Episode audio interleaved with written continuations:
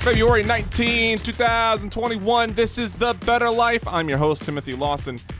Living a better life means, uh, I guess, resorting to playing stadium dice uh, when you can't make it to the actual dice table. Look, I uh, I'm not saying that it's great, uh, but it does scratch the itch a bit, just a bit. Uh, met a friend over at MGM National Harbor, played some stadium dice. Uh, this uh, particular stadium dice uh, stadium setup has the craps tub uh, that someone actually throws dice in, and then they you know they put in the uh, result of the dice into the uh, into the computer, and um, you know I, I wasn't sure how they selected shooters for this. I thought that maybe like in like a like maybe popped up on the screen or something like that. No, the guy running the game the manager running the game actually like goes up to people and says, "Hey, it's your turn to uh, to roll if you'd like." Uh, I never got the opportunity, nor do I think I would take it. Um, uh, there's something about throwing dice with really no fair fanfare that I think I, I just don't know if I'd really care for it. But uh, boy, there's no there's no easier way to get in a guilt-free don't session than playing at Stadium Gaming. I mean, you can sort of you can almost clap at a seven, and people don't know any different, right? Because there's uh there's like three other games going on at the same terminal, right? For all they know, you're uh you, you just hit your roulette spin, but um it's okay. It, it was an it did scratch the itch a bit. Uh, I definitely got bored of it quickly even with a friend next to me, it was difficult to I'm gonna say difficult. Even with a friend next to me, there was definitely a ceiling to the fun and the my interest in the game kind of petered out a little bit. Fortunately, it was a good session for me. Uh, tripled my money solely on a don't session. It was pretty great. Um, but as I was walking around MGM National Harbor, I passed by uh, Blossom, which is a little lounge they have right there in the middle of the property. And as they hold the blackjack tournaments uh, that I used to frequent, oh, oh, I, oh man, all all the memories started coming. I had flashbacks to have hands that I messed up, and and, and the excitement of a blackjack tournament. Man, I uh, I really hope that those come back uh, sooner than later after. Uh, when things uh, get back to whatever sort of normal we're trying to get back to, but uh, yeah, it was a nice little time at MGM National Harbor. Um, you know, we were there to play, and then we were done playing. We like left the casino floor, right? So, um, trying to limit exposure as we can, but um, yeah, MGM National Harbor did a pretty good job with protocols and stuff like that. It was a nice environment.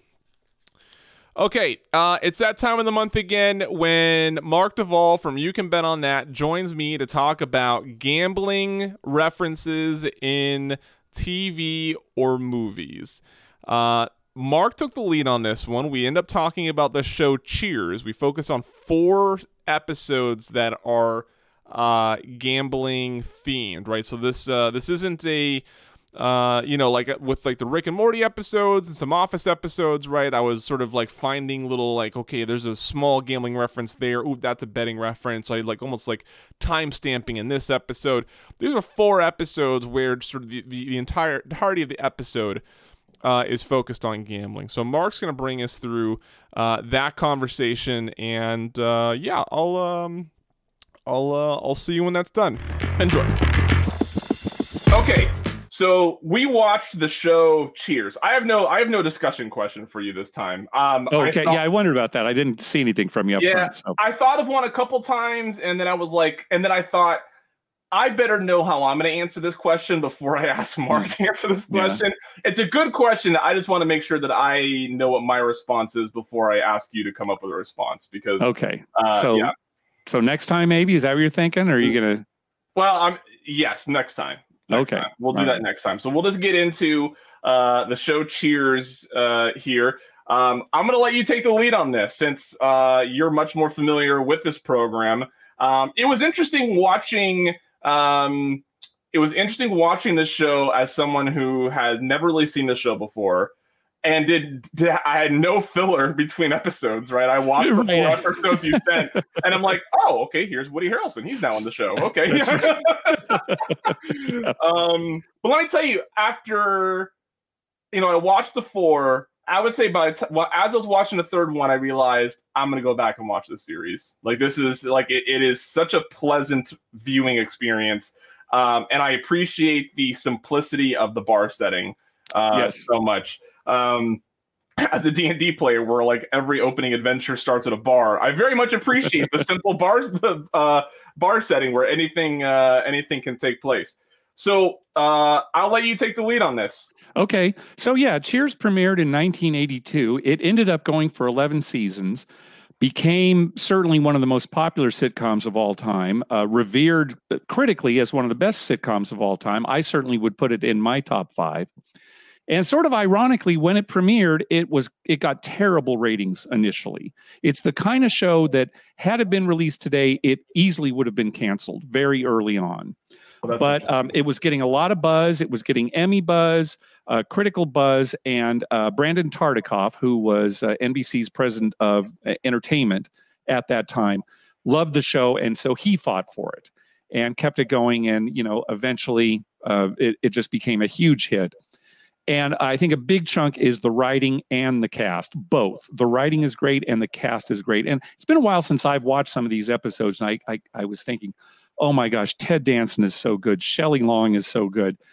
And um, in the first five seasons, uh, most of the show, the overall arc of the show, uh, kind of followed the on again, off again romance between Ted Danson, who played Sam Malone, the owner of the bar, an ex alcoholic, and um, Diane Chambers, played by Shelley Long, who was sort of uh, an inadvertent waitress at the bar. If you watch the first episode, she this job is kind of thrust upon her. It's like she has no other choice but to take this job at the bar, and she's she's sort of the fish out of water there because everybody else is you know very bar oriented and kind of guy oriented and you know sports. Sam's an ex uh, baseball player, and she's very prim and very intelligent and and you know kind of book smart. So. Uh, that was kind of the premise for the show, and that drove it for a while. And then uh, after the fifth season, Shelley Long wanted to pursue a, a, movie career, so she left the show. And the feeling was, oh my gosh, what's going to happen now? I mean, Sam and Diane, that was the whole show.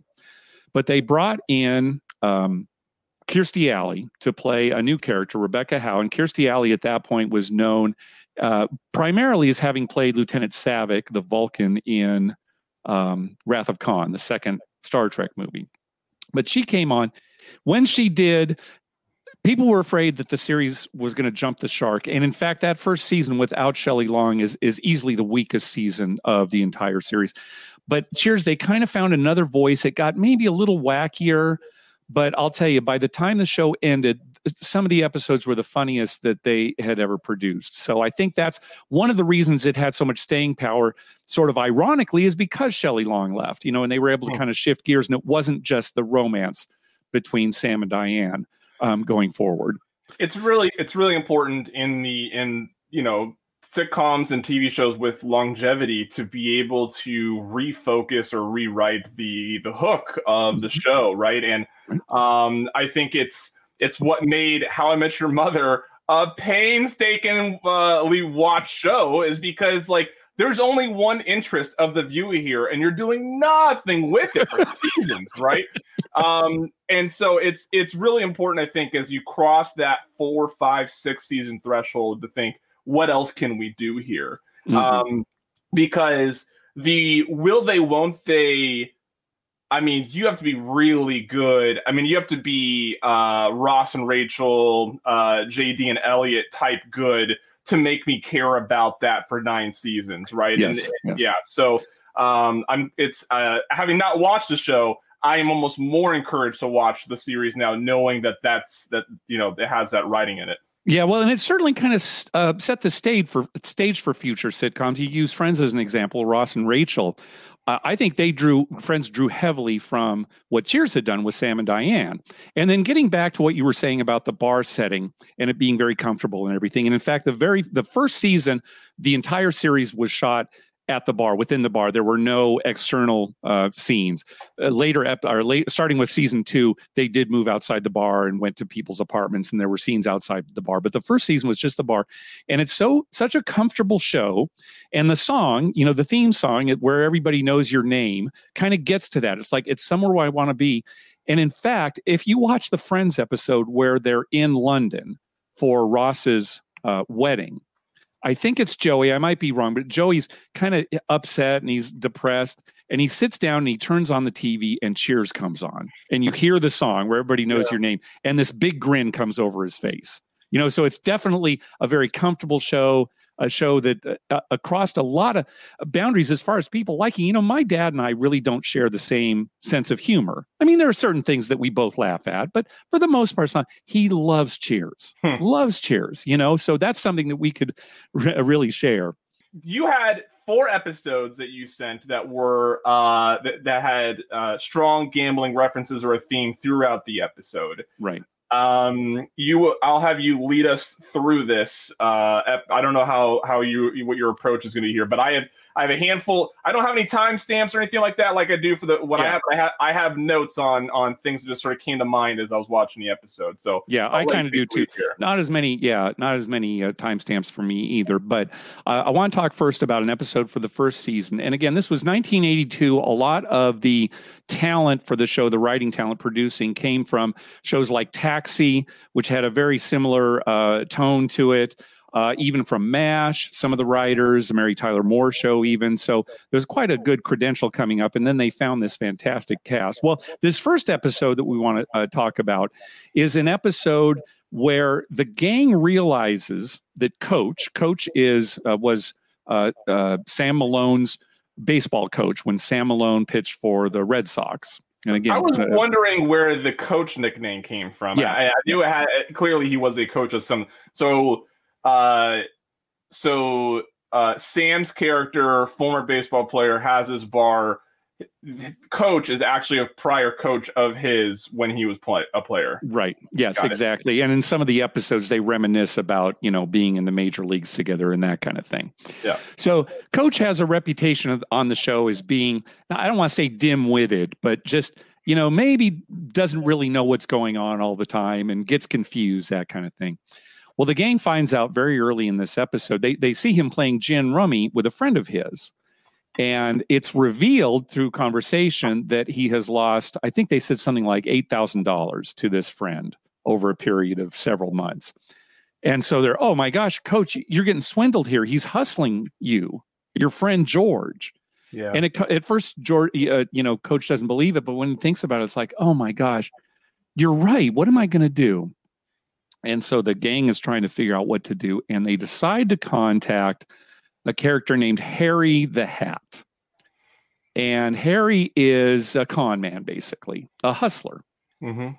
played by Harry Anderson. We'll talk about Harry Anderson a little bit later. But um, they decide to ask him to come in and, hey, do you think you can help us get coach's money back? And the they they meet with him and Harry immediately knows who this George character is. They say that he is, I wrote it down here, um, uh, Eddie the Mole or Moley. He's a known within the the con men, the hustler community. He's a known con man, and he's uh, Harry says that George is probably George Eddie is probably maybe down in funds a little bit, and he, so he's taking advantage of these small time um, suckers like coaches in this case and they say, Harry, what can you do to help us uh, get back all the money that coach has lost? And Harry says, Well, I'll tell you what, let's set up a poker game because the mole is not known for poker. And what we'll do is I will beat him in that and basically get all your money back. Um, and it's it's a great scene where they're initially talking because Harry is listing off all this jargon, all these you know terms that hustlers use and con men. And you know it's kind of going over sam's and coach's head. Yeah I, I, don't even remember what some of the terms were here. But they're thinking okay this is this is the right guy. But they're very concerned though when uh, harry says he's going to need a $5000 bankroll. And they're pretty uncomfortable with that initially as you can imagine. But harry says that coach will be the roper meaning he will bring the fish, well, in this case, Eddie the mole, in to play the game. He's the roper. Sam will be the inside man because he's going to be actually running the game. And finally, Sam says, "Okay, I'll, I'll give you the, I'll front you the five thousand dollars. What do you call the guy who brings the money?"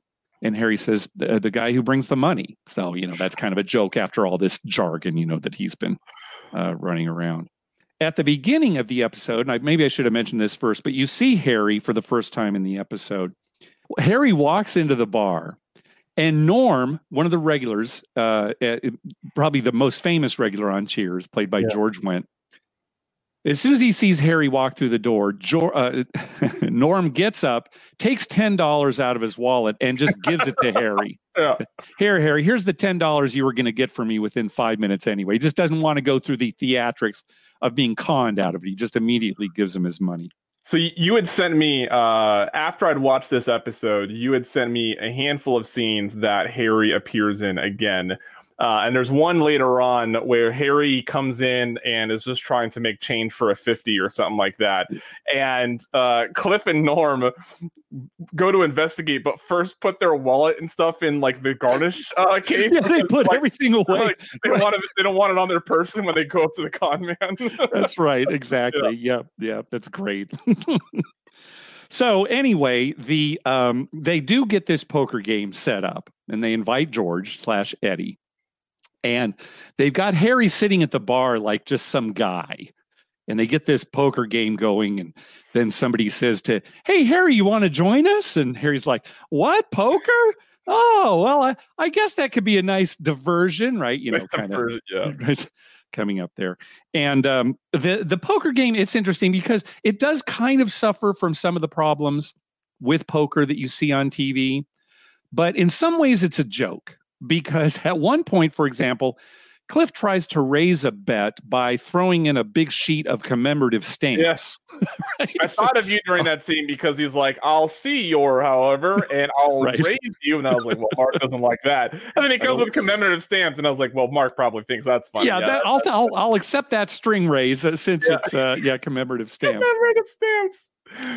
And then very shortly after there, uh, Norm, again, it's a string raise, but again, string raises don't bother me too much on TV because I, I think people really do do string raises in home games. They don't know any different. Right, right. And again, a string raise is when you say, I'll see your five dollars and I'll raise you 10. You're not allowed to do that in, in real poker. You have to just say raise and put out how much you're going to raise. And in fact, as you watch the episode, Harry and George slash Eddie, they don't say, I'll see you, I'll uh, you know, L raised, right. with one exception, but I'm going to talk about that a little bit later. But um, at one point, Norm says, you know, I'll see your five dollars and raise you ten, and then you know Eddie's next to act, and Eddie says, "You're bluffing," and Norm says, "Yep, you're right." And immediately pulls his bet back, but it's you know he wouldn't have been able to uh, to pull his bet back, right? That's right. number one. But it's just so fast, right? Yeah. You're bluffing. Yeah, you're right. I don't want to give too much more of the episode away because there are a lot of kind of twists and turns as it yep. goes along. Uh, but I thought another funny line was uh, at one point, Harry says, um, Harry says, uh, "Oh, Ante's a yard," and Sam's like, "What?" And I Diane know. says, "A hundred dollars. Pay attention, geez." And it's so great because Diane knows. I mean, if if anybody in the bar knows nothing about poker, it's Diane, right? But right. she's been paying attention and picked up on all this. I lingo, would not have picked that up. I, I that is a that is a measurement of money that I've never heard before. Yeah, I don't think I'm familiar with it either. But you know, yeah. I looked it up just to make sure that at least in some circles, yeah, a yard is a hundred dollars. Yeah. So, um, but uh, one of my favorite episodes, and there's one line here into where where at one point Harry is losing to Eddie during this, and Sam's getting very concerned, and you can see that Harry is concerned too, but he's trying to make it look like it's all intentional. And Harry says, Everything's fine. I'm toying with him. I'm giving him a false sense of security. And Sam says, I think you're giving him a genuine sense of sh- security. And I love that line. Plus, it's Ted Danson who just delivers comedy lines like that so great. So yeah. anyway, that's all I want to say as far as the plot goes about this. Uh, uh, as far as the plot is on this episode, are you uh, are you, you going to save people from spoilers in case they uh they get I'm going to save see people from spoilers. Yeah, because okay. I think this is a pretty good. There are enough twists and turns in this that yeah, I don't want to spoil anything beyond that.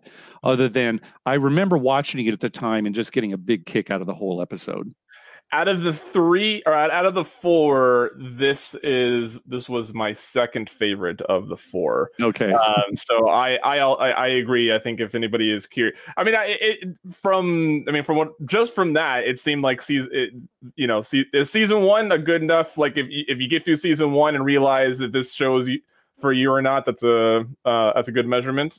Yeah, yeah, Yeah, yeah, I think okay. so. Sure, yeah. And now this is this was your first exposure to the series at all, right? This first episode. Like I So- said, the only thing I knew about Cheers is when I was walking around Boston. I was like, "Hey!" and then that was it. That was it. But I mean, you were able to kind of tell what the characters were, right? You were able to tell Diane's kind of like the smart one, right? And Carl is the sarcastic one, and Coach is maybe gullible, and you know So- Norm and Cliff, they're the you know the drinkers. So I want to talk about Harry Anderson a little bit here. So Harry Anderson played Harry the Hat in the episode, and some people may know him. He's probably best known as playing the judge on the sitcom Night Court. And before that, even kind of before Cheers, he wasn't really a stand-up comic, maybe more of a performance artist, but his shtick was the con man, the hustler. And so he would get in front of an audience and talk about cons and tricks and almost maybe a little magic involved. And th- but that was his stick, and he'd have the the hat on and the suspenders and everything. And in one of his most famous, probably his most famous stand-up moves, he sticks a knitting needle through his arm. And he says, I'm going to show you guys this trick. And he sticks his knitting needle through his arm, and blood starts coming out, and it's kind of gross. And the audience is like, oh. And his big funny line is, it's a joke, you know, or it's a trick, right? Yeah, It's a trick. Like he's, it's not really happening. It's not real blood, you know, but you're Yeah. looking at it. I've still looked at it. It still looks real. Anyway, I was very lucky to meet Harry Anderson when he performed at UC San Diego when I was going there. And I happened to write an article about him for the school paper. So they gave me tickets to his show, and I was able to go backstage afterwards and talk to him. Super nice guy. And I said, Hey, I love that episode of Cheers that you were on, you know, where, where you're uh, dealing with this other con man. And he said, Oh, thank you so much. I actually worked with the writers Oh. on that, you know, for some of the specific things. So even though he's not credited as a writer on the actual episode, he was very heavily involved in sort of the background and getting things right, you know, so that it's believable. Yeah. Um, and then Harry uh, did go on to do some extra episodes of Cheers too, just here and there, not as big a role, but um, we'll talk about those coming up too. I forgot to put it in my, or I forgot to put it under which episode it was in. But in one of these episodes is the the uh the drink and hat con. Um, it's one of my favorite bar cons, and I'm it was I was super excited to see them uh to use this. When I was a uh when I was in my mid twenties, I was obsessed with social dynamics and even more so um social psychology, the way people interact interacted with each other. I read all sorts of books, and one of the things that I studied were bar bets, bar cons, Yeah. stuff like Yeah. that, because um, it is interesting what you can like how how you can go from being not interesting to being interested interesting to everybody around you by pulling off one stupid bar con right like it's Yeah. like and um i had this so i had learned this con so uh the one in the show is they put a they put a shot underneath a hat and the con man says i bet i can drink that shot without touching the hat. And he goes underneath the bar makes a bunch of glugging sounds and he's like see i did it. And, then- and so someone else of course grabs it to see and then he grabs it and and throws uh right, grabs the hat, somebody else touches yeah, the somebody hat, else touches and the then hat. the con man is able to to drink the drink. Yes, this was right. much the the glugging underneath the bar was um i had learned it with this you take a straw and try to like you put it underneath the hat almost as acting as if you're Oh, like it's good. Yeah, yeah, like like you're just sucking it, and then you're like, yeah, um, that was. Uh, there's a, there's another really good bar bet in Pool Hall Junkies, which makes me seem it gets me. We're we're like two episodes away from from pulling the trigger on Pool Hall Junkies. Uh, I I am I'm getting pretty excited about the about doing that one. But uh, bar con, bar bets, bar con, stuff like that. A lot of fun. Um, there's there was actually a there was a tele there was a British television show about cons like this, like social cons. uh-huh. Um, some of them were bar bets, some of them were like like actual cons, like people taking your cell phone to make a phone call and then signing you up for a tech subscription that you can't uncancel, right. uh, stuff like that. But uh, anyways, I digress. Um, okay, so that was uh, that was episodes. Uh, That was ep- yeah. Sorry. So that was from the first season, episode nineteen. It's called Pick a Con, Any Con, and again, Hulu has all the episodes if you want to go check these out. Let me say one more thing about this episode too. Uh, it was Norm and Sam were talking. So Norm says, "Hey, Sammy, uh, let me get this straight. Now, whatever we whatever we lose, we'll get back, right? And Sam says, "That's right." And Norm says, "Great. I love to gamble without risk." I thought I got to record that and maybe make it like my my voicemail. So I love to gamble without risk. Don't we all? Don't, Don't we wish we, we all? Don't we all? I really loved that. Like that kind of con man is definitely of the era, right? Like the like I love that he had the suspenders on, he had the fedora, right? Like he looked like he was fresh out of the sting.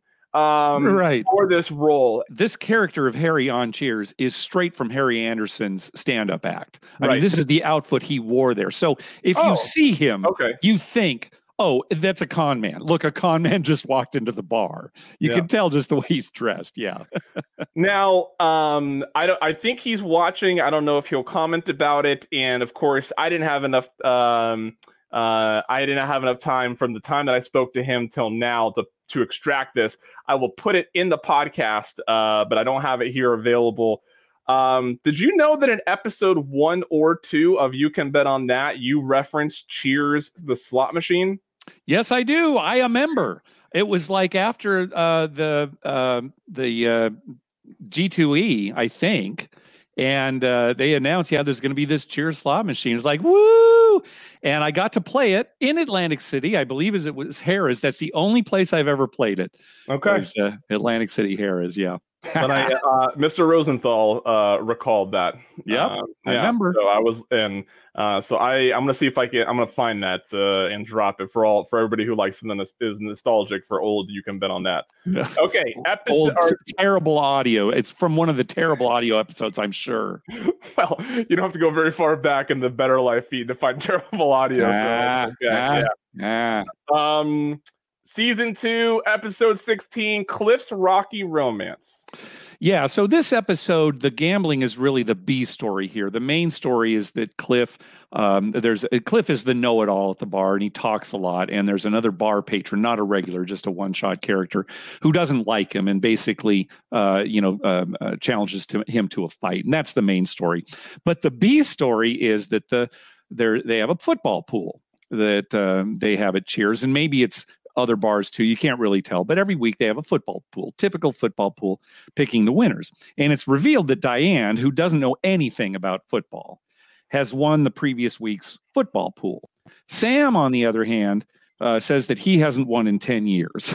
and according to him, it, it was a decade of upsets. Decade so of upsets. That's this, right. This is like 1984. So, you know, think it's like 1974 through 1984. I laughed out loud uh, when he said that. yep. So uh, he says, Here, Diane, sit down. Let me actually show you how you go through and you figure this out. And he's talking about here, okay, we've got the Dolphin, we've got the Bears at the Dolphins. Now, the thing is, you got to keep in mind, you know, Dolphins have home field advantage. And Diane says, Well, the Bears. And Sam's like, what? And she says, "Well, come on, Sam, a bear versus a dolphin." Right? I love so, the mascot analysis. You know, it's the, I love it. and as, go ahead. Go, go ahead. Go ahead. I'll, I was say uh, when I was a uh, long time ago when I was in Vegas, and uh, a friend of mine who was really big into poker, he bet on sports because I bet on sports. He knew nothing about sports, but he liked the vehicle of betting on sports. Uh-huh. And, and I, he'd be like, "Who are we betting on today?" And I was like, "Oh, probably the Sun and the Magic game." He's like, Sun versus Magic? Who could possibly win that? and I was like, that's an excellent point. I don't know. I don't know how Sun and Magic uh, pair up, but uh, I just it, like too that you can visualize it a bear versus a dolphin, right? Just I don't know, swiping at the. Every time the Lions and the Bears played each other in the in the NFL, I just picture coming out of both tunnels like beasts just coming out in the middle of the field. so Sam and Sam is Sam's getting more and more frustrated because Diane's using this stupid logic to determine the winners, and, and during the conversation, she says, "What color uniforms do they wear?" And he's like, Well, what difference does that make? She says, Well, the color will tell you the winner. Red beats blue, blue beats yellow, yellow beats mauve, and then he cuts her cuts her off. And it's funny because he cuts her off right when she says mauve which is a funny name for a color. Right? If you're talking about football team colors usually don't say mauve. Yeah, right? purple for those that she's going through that. And um, it, you know he's just fed up with it and and you know they go on to make their picks.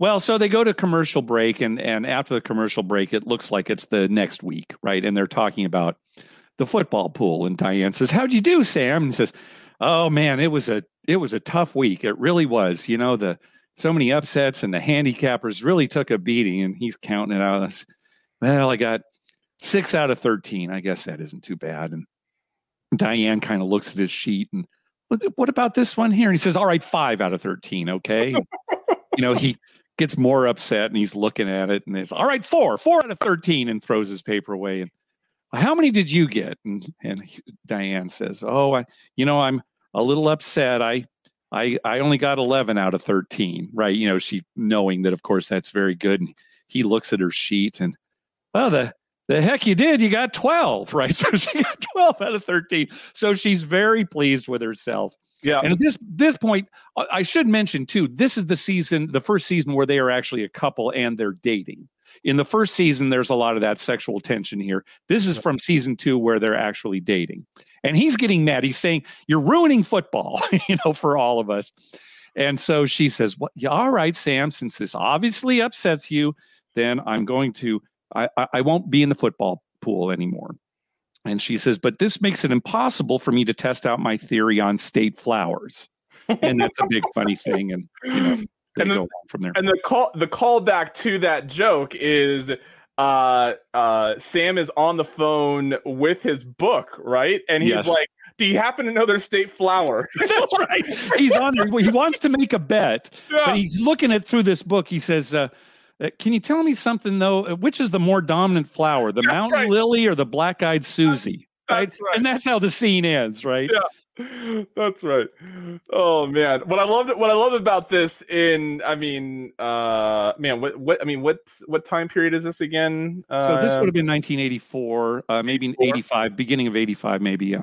So, I, I just love how like when I when she was like picking apart his, I was like, this is like a Twitter user going through a tout's plays I mean, like, you don't have that kind of record. And he's like, well, actually, she's no, no, no, you don't have yeah. that kind of record.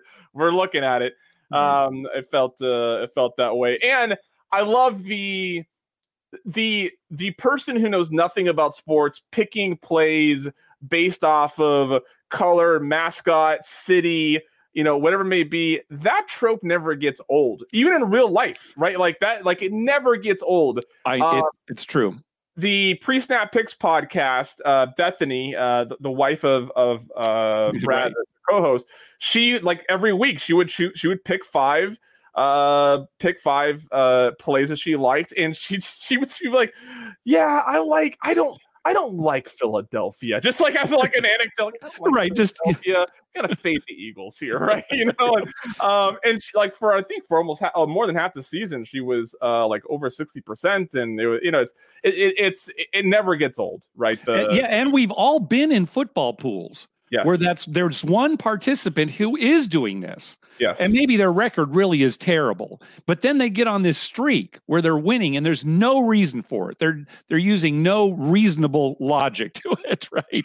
And then you know they end up winning. Yeah, I love that. In fact, and I, I love this when Diane went 12 for 13 she said, uh, I went entirely with cities whose symphonies are led by foreign born conductors. Man, whoever the writer, whoever wrote that, that's a brilliant, brilliant line. Uh, foreign-born conductors. Like I, I imagine that the, the, writer rewrote that to make it as nuanced as possible. Like, like, like, like over and over. Like, how nuanced can I make this? Uh, right. You know, which yeah. is going to be the perfect phrasing right, right, here, and the most ridiculous reason for a football team to win. Yep. Uh, Travel fanboy. Uh, I'm sure being a sarcastic here, but it is actually, or not, not sarcastic in, in handicap, uh, horse handicapping. I think this is how a lot of us choose horses which is why I never understand why people poo poo the people who don't know what they're doing in sports. You go to a racetrack, none of us know what we're doing. We're like, we're like, flatulence is a badass name for a horse. I'm taking flatulence, right? Like, I don't, don't ask me why, but that's what I'm doing. Um, Oh, yeah. but as sports gets involved, people get all like, "Oh, you got to know what you're doing." Um, no, no, we've uh, no, we've all gone to the track where either you know we or people we're there with. Yeah, I like that. I like that jockey's hat. exactly. Oh, yeah, I like the color. Oh, you know, I love I love the painted horses. You know, just some reason, right? Which has nothing to do with how they run, but that's how the and that's gets back to our gambling, right? Hey, if that's how you have fun, go ahead. Plus, you're you're you're you're providing money for the the true advantage players. You know, without us, they wouldn't be able to win. yeah. um, with uh, Taylor from the Expo want, uh, learned that uh, that mauve is a pale purple. So here we go. You go. Educational, educational. Um, ooh, a most most creative name in an exacta box. That's how you choose a horse. Like almost got to create a haiku of how horses to. yeah, or if it, if it actually forms a sentence, if you say the two Right. horses' names right next to each other, does it actually say something? Yeah. um, I mean, what's uh right here? Um, Resort still has a cheers machine, so if you uh if you need to try, um, All right, very good. There you go. There's there's your cheers machine. Uh, this is you know anybody who's ever been in any sort of pool, like you said, March Madness pool, football pool. There's a like I'm I'm in it with my with my in laws, right? And like I know that I probably I pay more attention to this than all of them combined. And I know darn well I'm never gonna win because like like you know like it doesn't matter how I may be able to choose a couple upsets that they wouldn't consciously pick, but they're going to naturally pick them anyways. They're probably picking more upsets than I am anyways because I'm uh, where I don't think the upset can happen. They're choosing it just because Pepperdine's a cool name, right? Like yeah, right there you go. Exactly. Yeah. so uh, I think this is um this this would be a good episode I think for sports bettors to watch uh in present day. Uh, so Yeah. they can get a little less uptight about uh, about their picks. Yeah. Uh, uh, season three, episode eighteen, bar bet. This was my favorite of the bunch. Oh, very good. Okay, very good. So, just an aside here: uh, the uh, character of Coach was played by actor Nicholas Colasanto, and when this episode was being filmed, he was in the hospital, fairly ill. And in fact, he died two days before this episode aired. Oh, no. So during this episode, you actually uh, hear them talking about how Coach is out of town. I think the joke is that he's he's In gone for uh, he's for gone to Vermont to yeah to renew his driver's license. He's taking a week off to Right. renew his driver's license, and that's kind of the joke. So again, he was in the hospital. He died um, uh, right before this episode aired, and then uh, Woody Harrelson.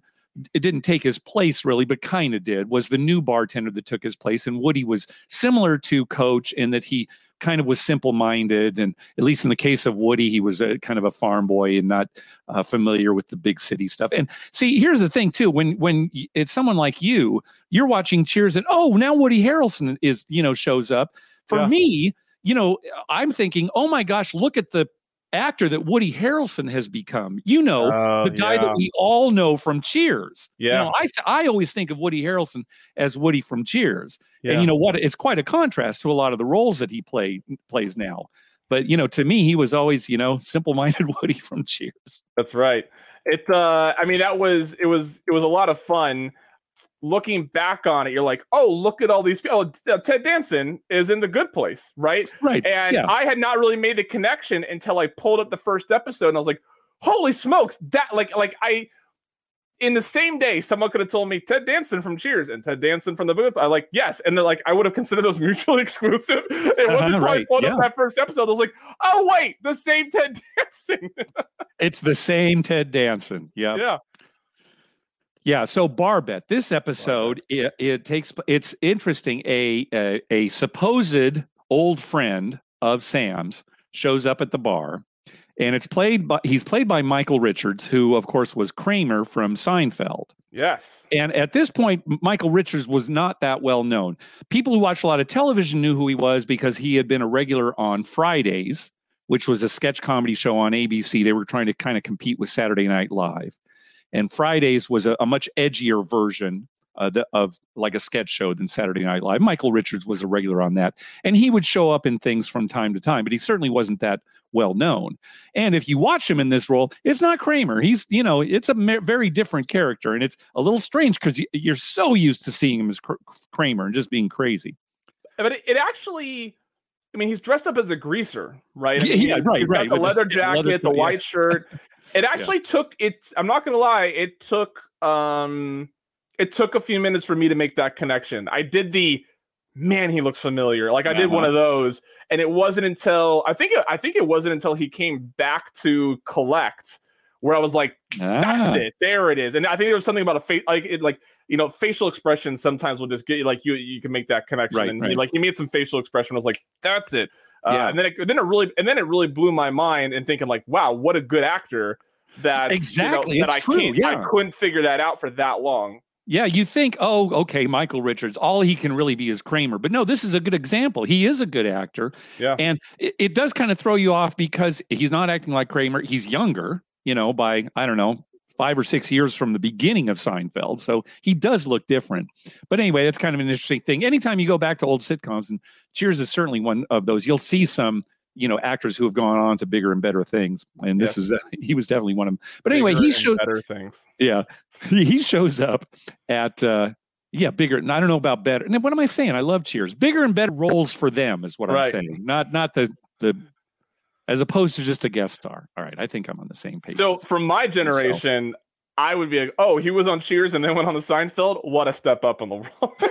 well, I mean, the thing is, you know, if you're going to hold up two sitcoms, Cheers and Seinfeld, I mean, those might be my two. If I were going to say what are the greatest American sitcoms, not just not comedies necessarily, because there are other right. kinds of comedies on TV, but sitcoms for longevity and just being funny. Uh, I might put those two to you know as the top two. Cheers and Seinfeld. Anyway, Okay. his friend shows up. His name is Eddie Gordon. Michael Richards plays Eddie Gordon. And say, hey Sam, how you doing? How you doing? And Sam is pretending to remember this guy, but clearly does not. And finally confronts the guy and says, I'm sorry, buddy. I just don't remember who you are.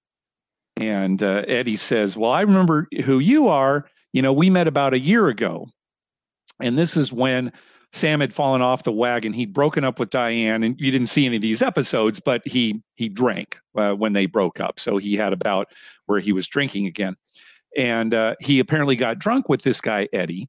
And on a slip of paper, he had written, "If I don't marry Jacqueline Bisset within a year, I'll give you my bar." And for those who don't know, Jacqueline Bisset was an actress, probably most popular in the 70s, became kind of a sex symbol in the late 70s. So, very attractive actress. And so that's what he said. He had on a napkin signed his name. You know, if I don't marry Jacqueline Bisset within a year, you get my bar. So he he meets them at the bar, and what I what I loved about that interaction is he's trying to be clever and rem- he doesn't remember who this guy is, and he's trying to be clever on trying to remember. So he pours him a drink, and he's like, "Hey, I know you know I know you asked for your regular, but how about you try a Manhattan?" He's like, "A Manhattan is my regular," and he's like, "How about the yeah? Where's where was that place you're working at? That silly place?" He's like, "My house where I stuff envelopes. It's horrible. Why would you make like?" Yeah, you making Like, fun of me, Sam? He's trying to be so clever in figuring out who this guy is, and he's missing on all fronts. Finally, he just says, Look, pal, I'm sorry. I don't remember, remember who you are. Well, so, uh, you know, everybody in the bar is saying, Well, Sam, this guy doesn't have a case, right? It's something that you wrote on a napkin when you were drunk, and it's silly, you know. But Sam is saying, Well, okay, you're probably right, but I don't want this guy to take me to court Right. because if I do have to testify, I'll have to testify that I was drunk, and that will make headlines. And it was one of the things that drove him out of the major leagues. And he says he doesn't want to go through ah, that anymore. Yeah, He doesn't. So even though, yeah, probably, you know, it wouldn't be binding in a court of law, he doesn't want to go through the process. So they're trying to think of a way to get out of it. A really great written plot, well written plot from the writer, because without without that public eye aspect, there is no reason for him to follow through with trying to do this. Because yeah, no one's gonna like no one's gonna own up. I was drunk and it's on a napkin. No court, no judge is gonna make me pay up on this. Uh, but yeah, just the bad publicity is enough for him to uh, consider paying this bet just to uh, get this guy off his back. Yeah. Yeah, I'm glad you mentioned that because that's bad writing in sitcoms, and you see plenty of bad writing in sitcoms. They wouldn't even have tried to come up with a reason. Yep. They would just, oh, what are we going to do? But you need that reason. Uh, Yep. the, the the worst thing you can do in sitcoms, I see it all the time, is come up with something that's easily fixable. And if there was no other reason, they'd say just ignore the guy, and that'd be the end of the story. So it's Yeah. nice that they actually added that element, so that okay, well, yeah, there is a reason to go through with this. So they're trying to figure out what they're going to do, and they finally come up with the idea that hey, Sam, you didn't say that you were going to marry Jacqueline Bisset, the famous actress. If we can find anybody named Jacqueline Bisset and you marry her, then the guy has no case, right? You've actually done what you're going to say. And so that's basically what the rest of the story is is trying to find somebody named Jacqueline Bisset and then convincing this woman to marry Sam and then get an annulment right away just so he doesn't have to go through this whole thing in court. My so what I what I love about this, the reason why this I think this episode is my favorite of the four is I loved the dynamic of guy who's going to collect his bet does not care that it was made by a drunk man on a on a napkin. I'm going to show up to collect, and now the lengths that Sam's character is going to go through to try to uh to try to dodge having to pay it um there was there was something about that uh that almost friendly wager dynamic that uh that so you see so often in in TV but it's never the stakes really aren't in and I think that's what I liked about this is because of that bad publicity fear that he has it is his bar right like these the, you know the, the the wins and losses of this friendly wager are just enough to make you be like, oh, how is he gonna like pull this off, right? Like, what is the you know? And so uh, I was invested as a as a viewer. Yeah. So we won't go through the actual, you know, uh, climax of this story, but they do find a woman named Jacqueline Bisset, Jackie Bisset. Uh, and it's kind of funny, uh, you know, how they uh, or he tries to convince her to marry him just shortly and for a short amount of time. But uh, yeah, a very good episode. And I, my friend uh, Mike, uh, that I had a friend growing up, not Dr. Mike, but another friend named Mike, and he and I, he, he and I love Cheers. We would get together and watch every Thursday night. Um, get together and watch Cheers, and um, now I'm trying to forget. I don't even remember where I was going with it. Maybe this will jog my memory, but I did want to say that when Cheers first started and was getting the bad ratings, Dr. Mike, this other friend Mike, and I all worked at the same restaurant and we all love Cheers. And we, you know, we kept talking about, oh, you know, we're going to watch Cheers. We, we love Cheers. We're going to watch Cheers. Um, and I don't know what I was going to say after that. what was getting uh, the uh, the bar bet? Um, uh, my last thought on this, uh, something um, I can't remember who's. Uh, I think it's uh, I think it's Eddie that says it. Um, where is where someone's like, no one's gonna like, no one's going to agree to that contract. Is like not a contract, a wager. Oh, that's right. Yeah, I'm glad you remember that. Yes, not a contract, a wager. Yes, yes. and yes. what I what I loved about that is it it took a little bit of the legalese out of it, right? Like it's not necessarily just about that maybe he could go to court, but this is a wager, and there's this unwritten rule in society that if you make a wager, you stick to it, right? and so I, I, think that yeah, there you go. I, I, thought it was a nice pairing to the you know not you know uh you know he has reasons that he doesn't want this to go public but there's also like this is a wager right? Like it, he, he has proof that the wager was made mm-hmm. um and there's like this you know pressure to uh you know look like i said if i if i lend you a hundred bucks you know take your time to take your time to pay me back uh if you lose a ten dollar bet um where's that money? running. Juice is running. Yeah yeah uh, so anyway, yeah, that was the episode is called Bar Bet, season three, episode eighteen ready to move on to the our last one, our last whole episode that we're going to talk about here? Uh, Taylor bringing up like uh, fans of the Vegas podcast always remember the Eric Rosenthal piggyback wager. Yes, uh, I thought of that multiple Great times example. this episode. Actually, I was uh, thinking about it when you were just talking about it. I was thinking about it. Yep. Yep. It's a wager. you don't. Yeah, a wager is a wager. Yep. You're right. It's different from a loan. Yeah, you Yes. got to pay back a loan, but it's like, oh, I understand. But if it's a wager, a wager is victory. my money?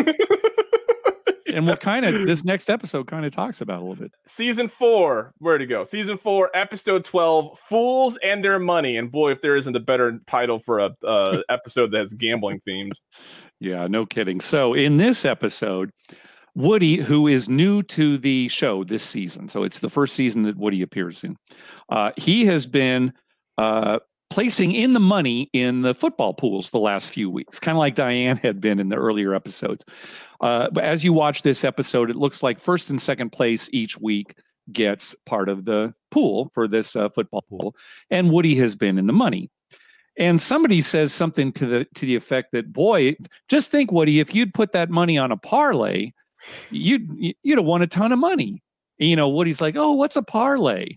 You know, Woody doesn't know any of this, and they explain a, what a parlay is to him, and they sit him down and they're saying, "Oh, you know, what do you like next week, Woody?" And he's looking at the paper and uh, he's saying, uh, "Well, does anybody know a bookie?" And Sam says, "Well, yeah, I, you know, I've got a friend who knows a friend who knows a friend." This was my first favorite part of the episode because I was like, you know, if you're, yeah, uh, Pittsburgh, Chicago, Boston, areas where everybody around you knows a bookie, right? like, right. Like, someone inside of a bar in Boston definitely knows a bookie.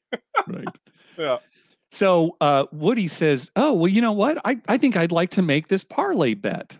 And, and Sam says, "Yeah, I, well, I know a bookie. How much do you want to bet?" And Woody says, "A thousand dollars." And everybody's like, "What? A thousand dollars? What? What do you have? Uh, how do you have a thousand dollars?" And Woody says, "Oh, well, it's my life savings." and so everybody's saying, "Woody, this is a terrible idea." you know, this is a terrible bet, especially based on the teams that he's been picking. And they're saying, you haven't even picked against the point spread yet. Well, I didn't look at the point spread when I won the football pool. Yeah. And there's just no talking him out of it. He's, you know, and they're like, well, he's an adult. And Paul, one of the minor characters on the episode, says, uh, Woody, I'll make the bet for you. And Sam says, no, no, no. If he's going to make the bet, I'll use my bookie. I want to kind of keep it in the family, the family being the employees at the bar and and Diane is, oh Sam, don't do this. You know, this is a terrible idea. So anyway, commercial break. They come back and everybody in the bar is talking about how Woody has won this parlay, and they're all excited. They're waiting for him to come back in. Sam comes into the bar first and is like, "Oh man, it's it's amazing! It really is something what he did." And Woody comes in, and everybody's real happy. And uh, Sam goes into the back office and he pulls Diane back to talk. And he says, Diane, you know, I did something that I thought was so right at the time and it turned out to be so wrong. I didn't make the bet. He was trying to protect Woody, didn't make the stupid $1,000 bet. And so, you know, Woody didn't win this bet. And everybody in the bar is saying he would have won $10,000. So I'm thinking maybe it was like a, you know, if we're thinking of the real logistics of a parlay, maybe a 14 parlay that doesn't pay as well as a typical. Usually, a 14 parlay is like 11 to one. Does that sound right? Yeah, I, like I'm, that, so. I'm sure they made it a round number to make it more. Yeah, right. so you know, that doesn't understand it, right? So like, right. yeah. So I mean, this is basically the dilemma of the show: is what does he do? He didn't make this bet for a friend of his. He was trying to protect him, and it turns out he would have won this bet. So so as he's walk as uh, Sam's walking back in the bar after the, the next day, uh, well, so so this is this is where I really appreciate it. The, writing in this is actually now that now that I'm thinking back of it and t- telling you what I enjoyed about it, I'm admiring the writing more and more because when it's happening, I started like hypothesizing how this is about to go, and I thought that he would. I was like, okay. At first, I thought, okay, Sam's gonna start to is gonna like bet his own money on this, right? Like like before before Woody uh, mm-hmm. offers to make the bet uh, when they go to like have them t- uh, make uh, pick plays, I was like, oh well, they're they're just they're gonna they're all gonna want to bet his plays, right? And they made it. So then he wants to bet. I'm like, okay, that that's where this is going. I thought it was uh, going to be that he um, didn't place the wager and it lost, and that he was going to be the good guy then and being like, well, I didn't place the wager, right? Like I thought, right. like I was like, oh, he's gonna, he's gonna, and then when he walks in the bar and they're ready to celebrate, I knew right away. I was like, I was half right. you half right. I was half right. There, he didn't make the wager. He didn't. I, I think. I think this is a credit to James Burrows, who directed most of the episodes, and Ted Danson, because when Ted comes into the bar. Yeah, you at home as an audience, you can kind of tell, oh, maybe he didn't make the wager, but he doesn't Ted Danson does not overdo it. He doesn't tip his hand to everybody in the bar. When he comes and he's, oh, yeah, you know, Woody hit that. He's not like using shifty eyes and looking uncomfortable to the point where the people in the bar could could really figure it out. Yeah. You know, it's a little more subtle th- than that. So I really like that, even though you kind of know that that's where it's going at that point. It uh I took more notes on um oh, I loved when uh when uh someone the the, the character you said uh that you mentioned that had uh, a smaller role he when he walked in he was like uh ah, I can do I can I'll get part of the mainly activities what's on the menu and like Oh. all the guys are looking at the TV and they're like football All right. it. So yeah, that is Frasier. That's Frasier Crane, played by Okay. Kelsey Grammer, who went on to his own spin-off called Fraser, Frasier, that yeah. maybe people are familiar with too. Um, I remember Frasier's first episode. It was the third season, episode one, where Diane and Sam have broken up. And Frasier is Diane's psychologist. And you learn either in that episode or the next one that Frasier and Diane are also dating. And in this episode, we're talking about fools and their money. Diane and Frasier have broken up. So it, there's a lot of animosity there in that episode that you probably picked up on. Yeah. But Kelsey Grammer is so good in that role. I remember again, my friend Mike, we were watching that episode and he delivered a line. We, we had no idea who he was, new character, had never seen the actor before, and we were dying with hysterics. He is so good. Frasier Crane, easily one of my favorite sitcom characters of all time. And unfortunately, you know, these four episodes, they don't really show him that much. so you don't get a sense for what he's like in the show. But he, I think, really was a huge part of the show after Shelley Long left. Um, I think he's just hilarious. But anyway, yeah, he's the one who comes in. He's sort of Diane's intellectual equal. So yeah, he comes in. What's going on today, boys? Oh, football. And he's kind of like, uh, he's all depressed. Yeah. Um, uh, I like that Sam makes Sam makes a comment that betting with a bookie is like a passage to manhood. Like like he lists off, lists off like these stereotypical men things like going to a cat house and stuff like that. They're going to the No. cat house and whizzing off a balcony. Yeah, it off Those are the lines. Yeah. That's right. And I was like, yeah, betting with a bookie. That's when I tell my wife, like, yeah, I was just, uh, you know, I was trying to get my passage into manhood, bu- uh, betting, uh, betting with a bookie. Um, here's what I thought was funny was, uh, he had to go to, um, they, they imply that he goes to the bookie to place the wager, uh, which means that, uh, well, to, to me who reads too much into it, uh not not in not a bookie that Sam had an account with, right? There's no credit there. It was just uh Oh, that's was- a good point. Yeah, you're like right. it was money Yeah. up front. Yeah. Yeah. Yeah. Um There is. i don't i don't think we should give away kind of how it all ends up necessarily because i think you really need to watch the episode to get a sense of how woody harrelson played this character of woody yeah. because the whole final scene is maybe a little unexpected if you're not you know familiar with the character and i think it's just absolutely fantastic so we won't give any way more than that i do like one line here when sam is trying to decide what he's going to say to woody they're outside of the office they're in the bar and everybody's there and he sits down. And he said um, have you ever heard this expression woody? When you win a bet you never get paid for eight days. And woody says something like oh no i've never heard that but i like that. And i looked it up. I couldn't find any reference to it. So it's maybe it's something that's made up for the show. Sam I claims that it's an that. irish expression but i kind of like it when you win a bet you never get paid for eight days now i don't like the concept but i could see that maybe being some kind of folksy especially with a bookie you know well you won but you're not going to get paid right away in Well, fact i, I think a- lot of the online books probably uh, take that as gospel Well, I was gonna say the the analogy. Well, and what that means is that's playing into like eight days, letting a whole week go by. Like they're giving you a week to lose your money before they decide to pay you, right? Which Yeah. was a Right, which was right. an offshore scheme. That's exactly what they did. Yes. Yeah. Mhm.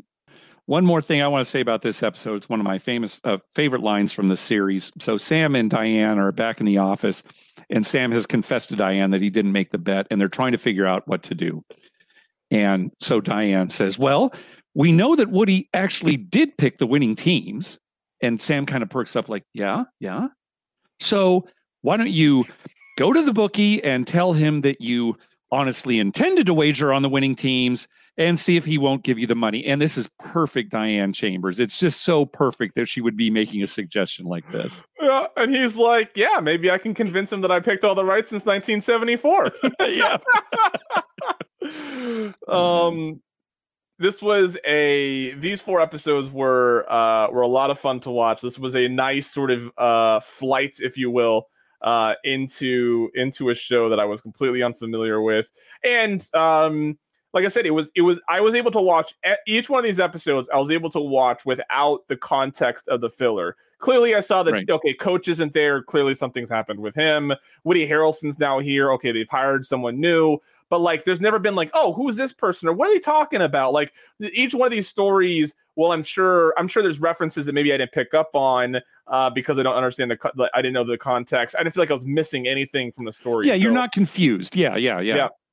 Uh, so if anybody is not interested in watching the show Cheers, or maybe you have, or you just want to watch these, season one, episode 19, season two, episode 16, season three, episode 18, and then season four, episode 12 um and then uh we could we could do those another time maybe or, do, do you want to go through these the the the harry episodes or the i harry, don't mind uh, going through it i mean we're talking about cheers we probably won't do it any other time i don't know great You're, point let's just do it yeah. So you you had sent me more Harry scenes. Uh, who's the con man? Now I I don't have any notes on these. I was just sort of pulling them up as I was preparing here today. Yeah. So um, I'll just I'll just go through them and kind of tell you what happened. So in one of the early episodes, it's uh season one, episode four, right in the cold open there.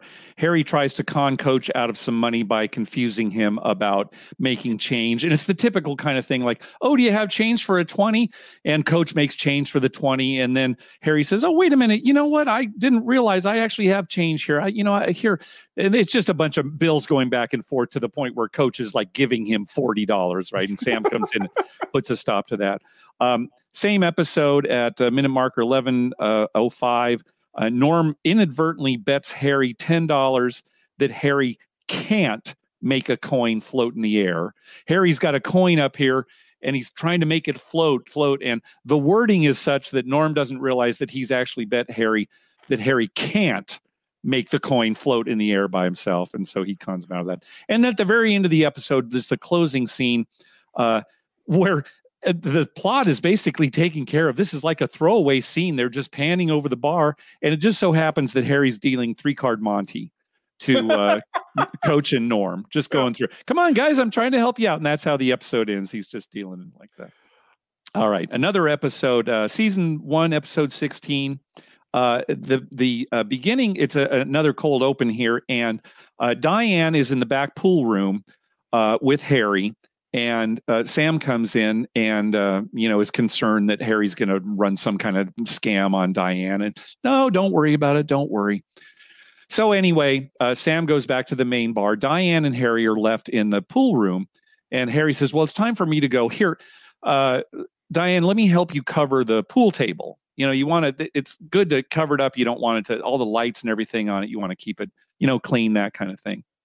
And uh she he starts doing it and then diane comes in and diane says here i'll finish it up and harry says okay thanks diane uh, i'm going to go pay my bill uh, up at the front with sam so he walks up to the front where sam is and sam says hey you got to pay your bill for the drinks and said oh i settled up with diane in the back and you know, Sam's like, I don't believe you. And so Harry says, Diane, will you please tell Sam it's covered? And Diane says, It's covered.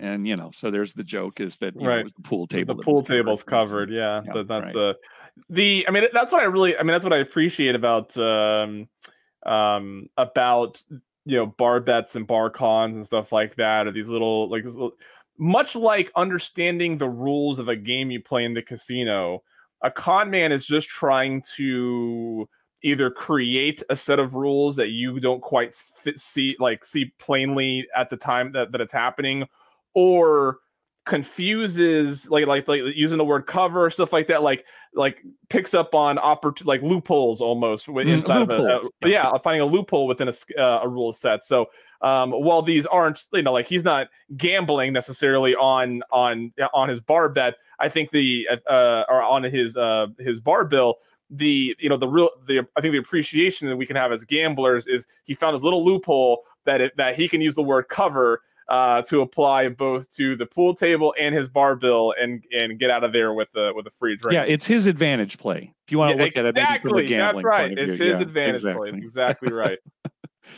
All right, then uh, episode, uh, excuse me, season two, episode ten. Uh, the cold open is uh, Sam and Coach plan on playing a, a prank on Harry, where they give him a wallet as a gift, and it's a, a, a, novelty wallet where if you open it up, flames come out of the wallet. You know that's the big joke. And so they wrap it up in a nice present, and uh, Harry comes in. They give him the present he's you know he's looking at it so- and he opens it up and says, oh it's a wallet well open it up open it up harry and so he opens it up real slowly and there's a bunch of money in there and like you know and he says oh my gosh there's got to be like 50 60 bucks here. Thanks guys and then quickly leaves. And everybody's like what what, what just happened there? That, that wallet looked real familiar and sam goes into his pocket takes his wallet out and that turns out to be the novelty wallet that's catching fire somewhere along the way the, uh, the way he switched wallets so um, and then later in this episode, Sam, uh, Diane has gotten Sam uh, these tickets to a boxing match, and Diane doesn't want to go with him. And uh, Sam is trying to decide who he's going to take from the bar to go to this boxing match with him. And the scene when they're there, uh, he says, "You guys all decide on your own," and they're trying to decide how they're going to figure it out. Coach comes up with this idea where everybody picks a number between one and 10. They have all these different ideas and they can't really decide. Then there's another scene where Sam and Diane are in the office for a little while. And when that scene ends, Sam comes out and Norm says, Well, guess who drew the high card and is going to the boxing match with you?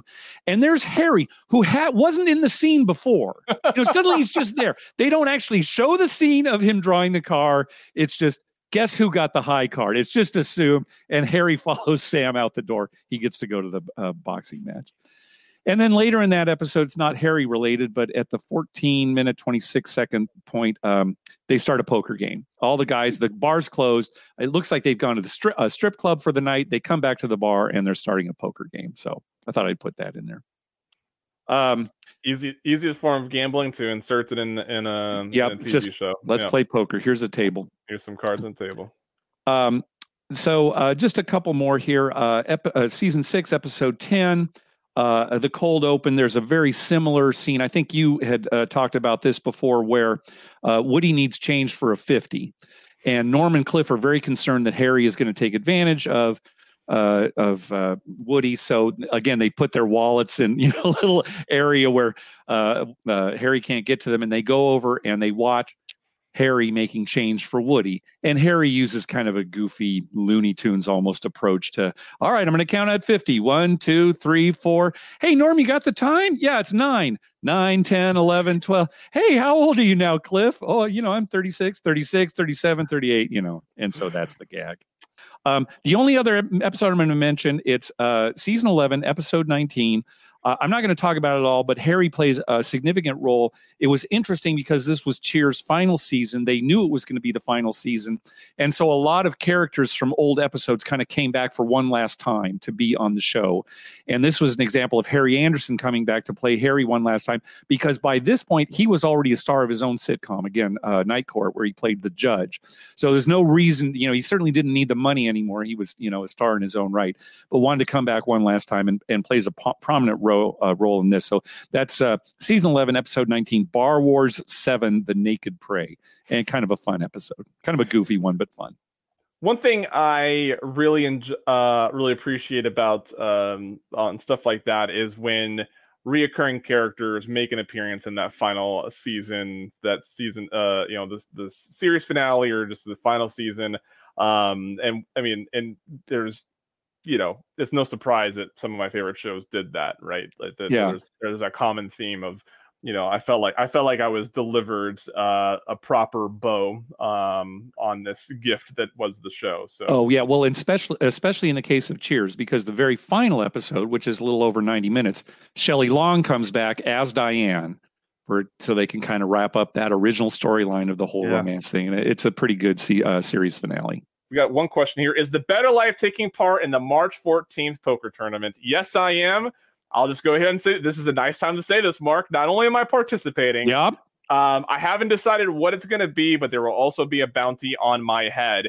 So you better hope you're at the first table with me because I am not good at poker. So if you want an opportunity to uh to take to get my bounty, you better hope you're at the first table with me because uh that's probably how long that bounty is going to last. But I will be in a tournament and there will be a bounty on my head.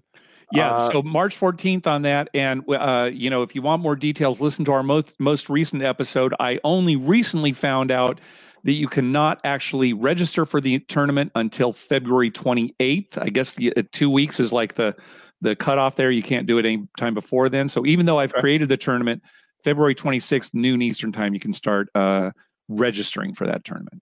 Okay. Going into next uh next week. Um or next week, next month. Next uh, the next time that you and I do this. Um, I I just finished watching the first uh, and only season of Ted Lasso. Phenomenal show. I've uh, heard that from others as well. You know, we don't have Apple. What is it? Apple Plus get it. on. Get it? It's okay. that good. I've heard. That's get what it. I've heard. Okay. I, I did the same thing, Mark, where I was like, I'm clearly gonna like this. It's about it's about soccer. It's gonna make fun of a guy who doesn't know soccer. I'm clearly gonna like this. But I did the same thing where I like I don't want another streaming service, right? I know, yeah. And I finally broke down, and I loved it. There's two gambling references. We'll go over those next time. Um, so there, now you have to get it. All right, so I will cancel one of our services and get Apple Plus at least for a month and and so watch all the shows that I've missed out on. They do have a week long trial if you want to try to cram. Um, but oh, yeah. Uh, oh, that's a good idea. Yeah, maybe I'll yeah. instead. Um, there's also the morning show, which I know right. a lot of people like that uh, mm-hmm. that Steve Carell is in. So uh, if you're looking for some, but anyways, Ted Lasso. Um, uh, the Office has. Uh, uh, I'm the Office has moved from Netflix to Peacock, and Correct. I have not. I have not made that adjustment in my life yet. Um, so that's why I, um, uh, I, I need to start watching. But I know um, as I was listening to the Office Ladies pod, they reference uh, when Michael Scott goes to Kevin looking for a sure thing because he needs some money. He's like, "Do you like? Do you know? You bet on sports, right? Do you know like a sure thing, like a guaranteed thing?" And I was like, "Well, okay, this is this is a this is a calling that I have to bring this up on the podcast now." Okay. Uh, Community uh, had another um, another uh, gambling reference that we'll bring up. So uh, Ted Lasso, Office, Community. Um, and I think, oh, and the one the one reference I found in the guild. Uh, so it's going to be a uh, a, a hodgepodge. Uh, if Shane Meals will let me use his catchphrase, it will be a hodgepodge of uh, of gambling references next time, as we think, Mark, as we put together what the next sort of grander uh, episode uh, will be. What do you, that's what we need put put some I, I, like what do people want to watch or like like like that's that yeah. kind of curious like what, i think what, we do i think we do need to get some feedback but i've also thought we talked oh, about this movie. on your most recent is doing movies that's just de- right. dedicating whole episodes to gambling movies not just scenes uh, g- uh, movies that have a single gambling scene so like owning mahowny or vegas vacation or mississippi grind or rounders or you know i mean you could go back to yeah, cincinnati kid i mean just all sorts of things let's like that, that. I almost forgot about that. Next week on the Bettor Life, uh, the host of Risk of Ruin. Oh, good. Oh, terrific. Great. Another yeah. good uh, podcast has come out. Yeah, very entertaining. Yeah, great. Yep. Uh, so that's what uh, that's what we can anticipate next week. Uh, you and I will talk movies next time. The, in in at some point in the next three episodes before you hit, Mark and I do this again, I will let everybody know the two movies that we we decided on, so everybody can watch uh, watch them going into this. So uh, everybody in the stream, thank you so much for for watching this. This is a whole lot of fun. Mark, you Mark, thank you for uh, agreeing to do this live and oh yeah, uh, oh yeah, chat with people. And uh, look, for those of you, I know there's a handful of you that are still going to listen to this when it goes into the feed. Um, I mean, look, we're an hour and 40 minutes into it. I guarantee you, I'm not putting an hour and 40 minutes of, of this into the podcast feed. So right. I'm curious to he- get other people's feedback on what you know was what was discussed and what actually hits the podcast feed. Uh, and so you have your you have testament to uh, why watching these live uh, bring a little bit of value. So uh, goodbye, everybody. Goodbye, Mark. Good night and good luck. Bye. Thanks everybody who joined us on the Twitch live stream for uh, for that uh, that conversation. Twitch.tv slash the bettor life is where you can follow me on Twitch. That is where I'm going to um, sporadically hop on there and play some casino themed games in a stream, sort of sort of natural to to Twitch. Uh, and also, where I will be live recording the interviews for this show if the guests uh, or co-host that I have uh, is open to that. Mark is obviously open to that, so this is happening at least once a month, um, and hopefully we can do it again uh, with some other guests. Uh, but big thanks to everybody who hopped in and watched us. Love the engagement, love the uh, the interactions and stuff like that. It's a whole lot of fun. Um, we only kind of scratched the well, scratch surface. We didn't get into like the we didn't get so deep into those episodes because Mark Mark didn't want to uh, spoil the the episodes for anybody who might want to go back and watch them because they you know they are good episodes and you don't want um, what makes them good is not knowing the entirety of the episode obviously. So um, but yeah cheers can be found on hulu uh, if you've been inspired to go uh, to go check that out. Thebettorlife.us slash merch is where you can uh, cop some merchandise. Uh, the hot item right now is the strugglers real t-shirt and hoodie. There's a hoodie option. Um, black, uh, black shirt, black hoodie uh, with white prints showing four to the royal with a fifth card to make the straight, but not the royal flush. Um, we all, uh, we all, I think, can understand how frustrating that is. So we celebrate it with a t-shirt. Thank you everybody who has ordered. I still have a handful of do better masks uh, that I'm just throwing into orders as they come. You can't there's no you can't purchase it from the site put in an order for a shirt, I'll throw in a mask. As I mentioned on the uh, in my discussion with Mark, uh, the host of Risk of Ruin is uh, going to be joining me next week.